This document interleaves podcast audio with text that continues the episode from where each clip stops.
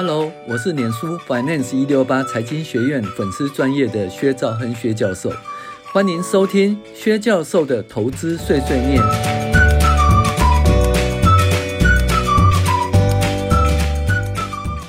各位学员大家好，啊，我是薛兆亨薛教授。那我们来介绍二零二二年第二十三周美股回顾与重要经济指标分析。在某个时候，股市将触底，然后再度走高。但是，鉴于许多基本面的问题笼罩未解，很难相信真正的反转很快就到来。那本周由于公布 CPI 的数据后，相当不如预期，看起来通膨恶兽能难以驯服，市场忧虑停滞性通膨，FED 将会大幅升息。哦，这导致这本周会大幅下跌的原因哦，跌了百分之五以上。OK，在上个月以前，还有 FED 官员，还有诺贝尔经济学家哦，他说通膨即将暂缓。其实那时候油价有压到一百元到一百一十元间哈，但是欧盟欧盟第六次对俄罗斯制裁，限制石油及天然气的进口，导致油价大幅上涨哦，再度回到一百二十元以上。然而，如果不对俄罗斯的石油及天然气禁运呢，那么西方国家给俄罗斯的钱远比支援乌克兰还多啊。那这样一来呢，这个战争就没完没了啦。但是我就觉得很奇怪啊，美国是第一大的石油生产国，也是粮呃粮食生产大国，怎么会搞得食物及油价的物价大幅上涨呢？哦，结果影响拜登政府的民调摇摇欲坠啊。那我们认为这一次不会像一九七零年到一九八零年代一样哈，毕竟呢，努力在太阳能及风电及电动车那么久了，难道世界没有进步吗？那主要的物价仍然是能源、燃料及食物上面的涨幅较严重，其他食衣住行娱乐方面呢，就食及行方面大幅上涨，其他就就维持在百分之五左右，这个就是跟那个工资的上涨率差不多了哈。那对于消费者信心指数也是很奇怪，上周 Conference Board 的消费者信心指数啊，他说，哎，美国消费没有太大问题。本周的密西根大学消费者信心指数大幅摇摆，到底消费有没有问题？其实呢，讲了不算呐。哦，零售销售及消个人消费支出的数据出来就会给答案的。哦，好，重要的那个 data 追踪股价指数呢，S&P 五百啊指数六月十号收三九零零点八六，比上周的四零四一零八点五四大跌哈，跌了百分之五点零五。那周线形态的话，由一根长黑棒啊，反转形态受到迫害，目前空方胜出。好，十年期公债殖率呢，上周是二点九五七，那目前又上涨到三点一五六。那这个对股市本一比的下修有很大的影响哈。那股债双跌的情况仍然持续。那我们先前有写一篇文章哦，只要联邦基金利率持续上升，那债券的空头就不会止歇。油价。尤其是欧盟宣布要制裁俄罗斯的石油出口，布兰特原油、西德州原油飙到一百二十元以上的位置，但本周石油收盘并没有大幅震动。食呃粮食的部分呢，小麦价格由上周一零四一涨到一零七三，涨幅百分之三；玉米七二七回升到七七三，涨幅百分之六；黄金一八五二涨到一八七三，涨幅百分之一点一。那美元指数由于升息的原因呢，由一零二点一七大涨到一零四点一九哈。那一样，美元指数大涨的话，那这个就是在其他国家的钱可能会抽回美国哈，所以其他国家的那个股市可能不会很好。好，本周 CRB 指数的上周三二三点二七涨到三二五点八一，涨幅零点七，涨幅其实不大了哈。好，财经状况啊，本周一开始，世界银行。及 OECD 相继调降哦全球经济成长预测，世界银行呃周二将全球经济成长预测大幅下调一点六个百分点到二点九趴，那警告全球陷入哦类似一九七零年代的停滞性通。那那个经济合作发展组织 OECD 呢周三哈也下修二零二二年经济预测哦到百分之三，那远低于去年预估的百分之四点五。并通膨预估会提高到百分之八点五。那亚特兰大 FED 哈，呃，准备银行认为说，美国第二季国内消费啊毛额季增年增率会从那个多少一点三降到零点九。那美国经济成长是趋缓，是软着陆呢，还是濒临衰退？就看你如何解读喽。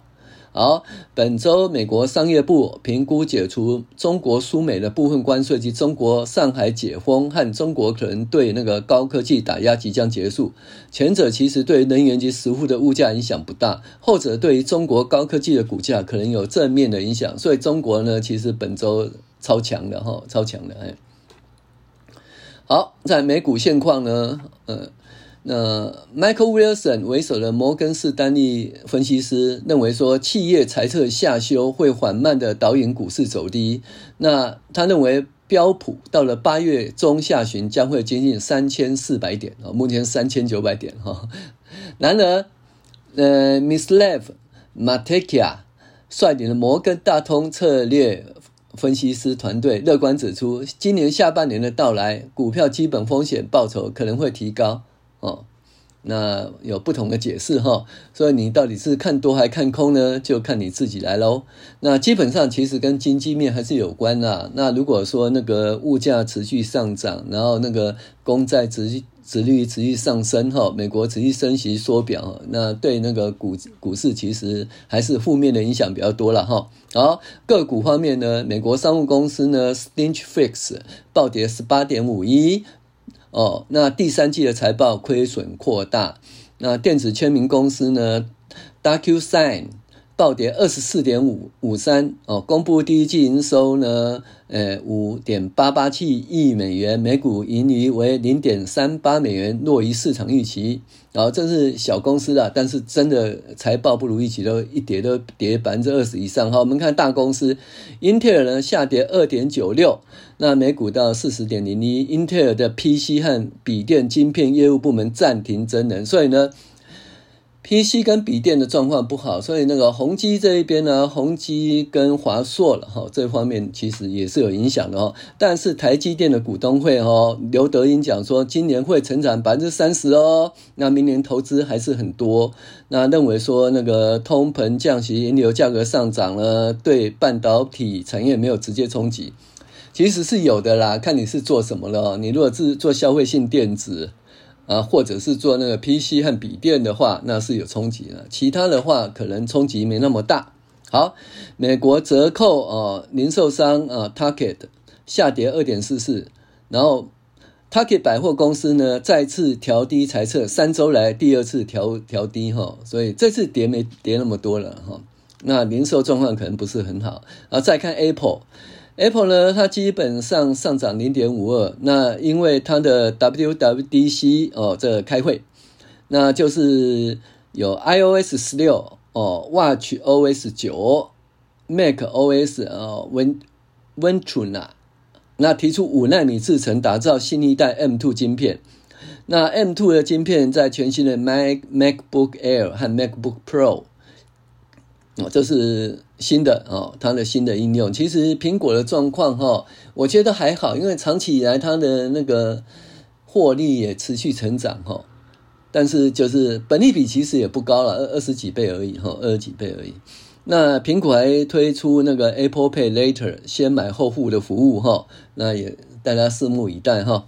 好，再来就是讲那个绯闻很多的特斯拉，特斯拉呢，上涨一点六到每股七一四点八四美元。那当初传出要裁掉百分之十的员工啊，就马斯克呢在呃六月四号澄清，特斯拉总人数将在未来十二个月增加，但是受薪员工的数量应该不会有变化。诶，那就好玩了，受薪员工数量不会有变化，总人数十二个月增加，那应该这就是呃代工啦、啊、或派遣啦、啊，哦，就是不是一个。